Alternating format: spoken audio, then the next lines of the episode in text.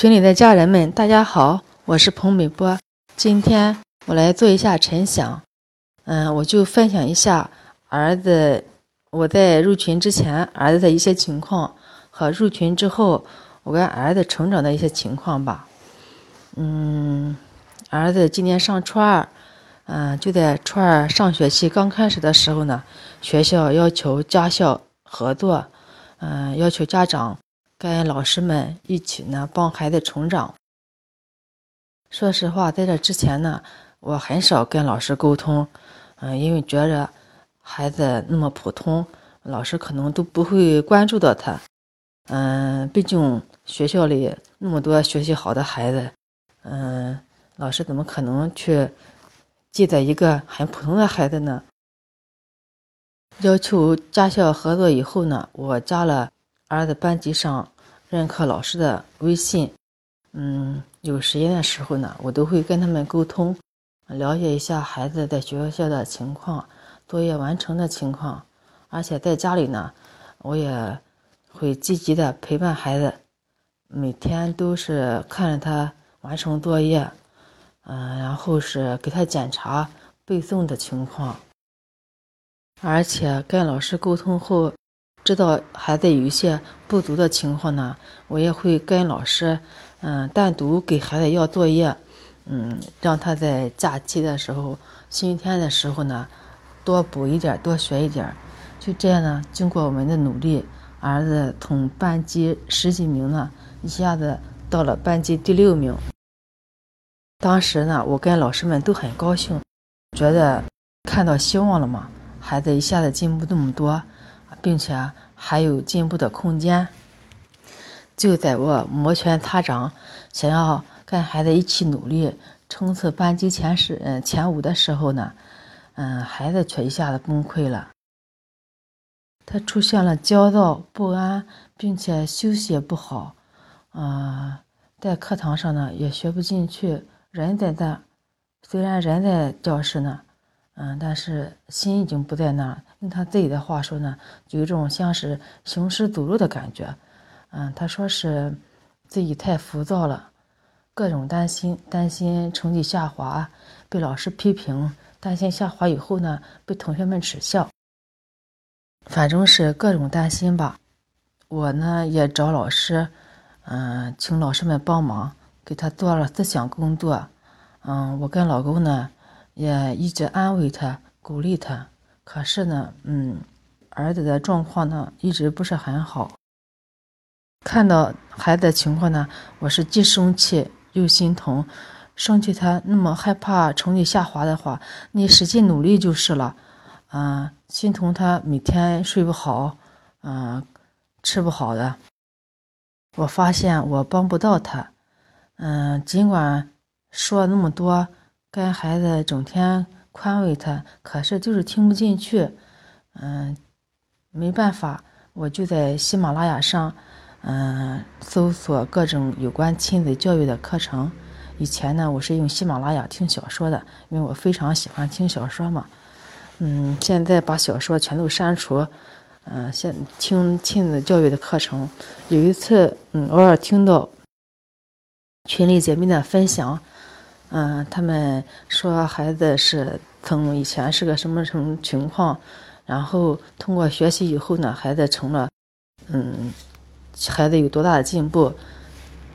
特别听到有有一次分享，他那个学霸儿子，嗯，居然都休学，不去上学了。然后我就想，嗯，叛逆那么厉害。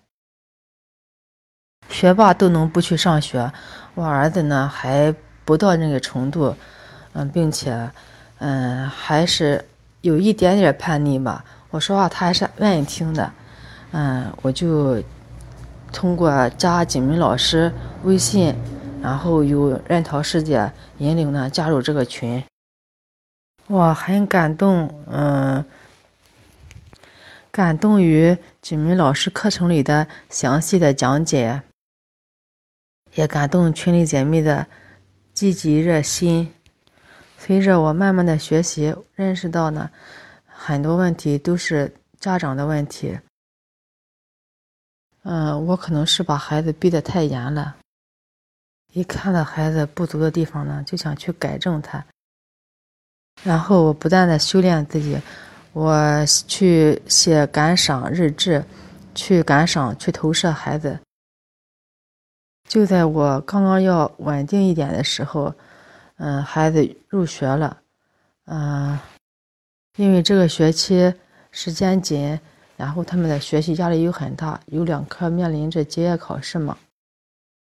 刚开始一入学呢，入学第一天吧，老师就讲新课，嗯，并且抓得很严，嗯，每天晚上都回家布置很多作业，而且有大量的背诵课程。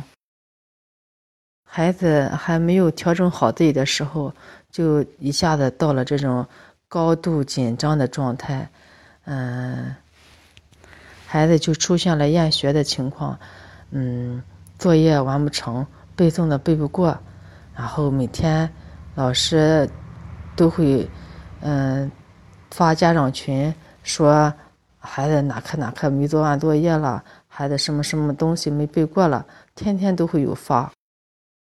然后我又崩溃了，嗯，每天看到这些情况，就是发家长群里那些做完作业那个情况嘛，嗯，我知道孩子做完作业，我又担心老师批评，嗯，所以每天听到手机微信那个嗯信息提示声，我都心里特别特别紧张，嗯，就是担心。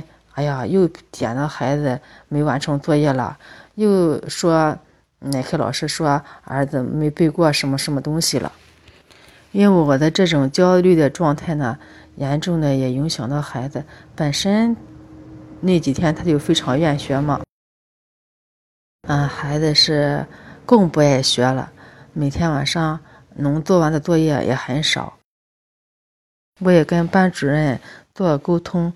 班主任说：“嗯，孩子现在的状态呢，嗯，家长跟老师都使不上劲，必须由他自己呢调节，嗯，然后尽快调好自己，进入那个学习状态。我跟老师说呢，我现在已经在学习了，嗯，我希望通过自己的改变呢，来改变孩子。我也相信我能改变孩子，但是需要老师帮忙。”我说家长群里发的信息呢，对我影响太大，嗯，于是儿子班主任就说那些东西与你无关，以后呢，嗯，就是没有，嗯，有特殊情况我会单独联系你。家长群里的信息呢，你只要做到不看不听就行了。孩子回家以后呢，也尽量不要跟他谈学习的事。虽然孩子班主任那么说呢，可是我还是放不下。我的焦虑，嗯，为了不影响到孩子，我想我怎么办呢？我就装吧。每次孩子快要放学的时候，我就站在门口，笑嘻嘻的等着他，嗯，让他一回到家的时候呢，看到我呢是一张笑脸，而且对学习呢，我也不跟他谈。孩子不在家的时候，我一有空呢，我就去群里学习，看家长的，看其他家长的简书。就在我觉得孩子在学习方面没有什么值得感赏的时候，嗯，我听了景明老师的那篇，嗯，孩子一谈学习，孩子就烦那篇。景明老师说，孩子愿意上学，孩子愿意去上学，愿意跟你谈那个学校里的事情，回家呢愿意写作业，这都是值得感赏的地方。我就想是啊。嗯，我孩子虽然现在是不怎么爱学习，但是他至少他还是去上学的，比起那些休学在家的孩子还是要强的呀。而且孩子高兴的时候，他也愿意跟我聊学校的事情，聊他们同学之间有趣的事情。回家以后也多少多多少少的会完成一些作业，我就不断的在这方面去感赏他。通过感赏，慢慢的，我发现我的心态平和了。孩子在学习方面也有了进步了。比如说，他有时候晚上虽然背不过吧，早晨他能早起会背一部分。再后来作业也做的越来越多，有时候一天完成两科，一科两科，有的时候还会多一点。真正让我放下对儿子学习这方面的焦虑的，是我听了子瑜老师那个解放科举思想。当时我听的最仔细、最入耳的，可能就是，嗯，聚焦什么，关注什么吧。就是子瑜老师讲那个科举制度已经不适合现在这个高速发展的网络时代。科举制度在那个工业时代、在农业时代、在工业时代呢都非常适应。那个时候学习好了，考得好成绩了，就有好工作、好的未来。可是现在是信息时代，是互联网时代。虽然我这里呢是农村。也有很多的大学生在家失业在家的，也有一些他们每个月也只能挣两三千块钱的，还有一些毕业以后直接找不到工作的。那么，既然那套科举思想已经过时了，我为什么还要纠结于孩子学习好与坏呢？我的孩子他是知道学习，也想要学好的。就算我不去管他，嗯，由他自己来安排他自己的学习，也不会差到哪里去啊。我的心一下子释然了，我的眼睛也不会老是去盯着儿子学习这方面的不足上了。嗯，我也跟儿子谈了科举制度这个事，告诉儿子，就算他是上不了好大学，也不会影响他将来的前途。在学习上，你只要努力尽心就好。就在我放任孩子，嗯，不再过分聚焦孩子的学习，放手让他自己去做的时候，孩子也有了很明显的改变。在家长群，嗯，上光荣榜的次数越来越少了，就是很少有完不成作业的情况了。背诵是我儿子一直抗拒的，现在呢，嗯，也背得越来越快。每天晚上，嗯，至少有三两样背过了。老师的反应呢，也是在学习的，在学校里的情况，嗯，也越来越好。上课回答问题的时候呢，都很积极，孩子也越来越开朗了。看到孩子的转变，我是真高兴啊！我相信我孩子会越来越好的，我也会继续努力学习。我现在的情绪还不是很稳定，还有反复的时候。我相信通过我的努力学习，我也会越来越好的。还有就是我读《阿拉丁神灯》那本书的时候，嗯，刚开始的时候我是看不懂，嗯，感觉太深奥了。可是后来呢，我越看越觉得有意思。我现在，呃，会有意识的、刻意的去聚焦那些好的方面。有时候吧，我想到一些不好的东西，然后不好的事情，然后我就赶紧转念，赶紧想想那些好的，我想要得到的，我希望的。慢慢的，整个人感觉都变了。我发现我自己越来越爱笑了。来我家洗车的人呢，都说我服务好，态度好。创造定律说，你会得到你持续聚焦的，不管是你想要的还是你不想要的。有时候我晚上做头饰的时候，我会写到我希望得到贵人的帮助。然后很奇怪的是，第二天呢，我真的有时候得到了帮助。有时候是我洗车忙的时候，有朋友来帮我洗车；有时候是，嗯，店里忙我脱不开身，但还有必须要出去做的事情的时候呢，哎，就有朋友来顺便把我在外面的事情给我解决了。我觉得投射这个事情真的很奇妙。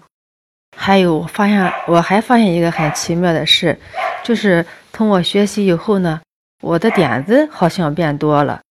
嗯，有有时候有些事情吧，不知道该怎么做的时候，然后想着想着，哎，突然就有一个意念，突然就有个，就就有个意识，嗯，就是就是知道怎么做了，好像办法越来越多了。我老公有时候也说我，哎呦，你现在变聪明了，嗯，办法不少，点子不少。今天我就分享到这里吧，谢谢锦明老师，谢谢群里师姐的帮助，谢谢姐妹的鼓励。你是不是跟孩子的关系不太好？你讲的话孩子不想听，甚至还故意跟你对着干？你的孩子是否无心上学，沉迷上网和游戏的时间多于学习？让你只能干着急。你是否尝试过很多亲子的技巧与方法，但却时灵时不灵，用力却使不上力？上述三种情况，你遇到过吗？你知道问题出在哪里吗？你知道如何解决吗？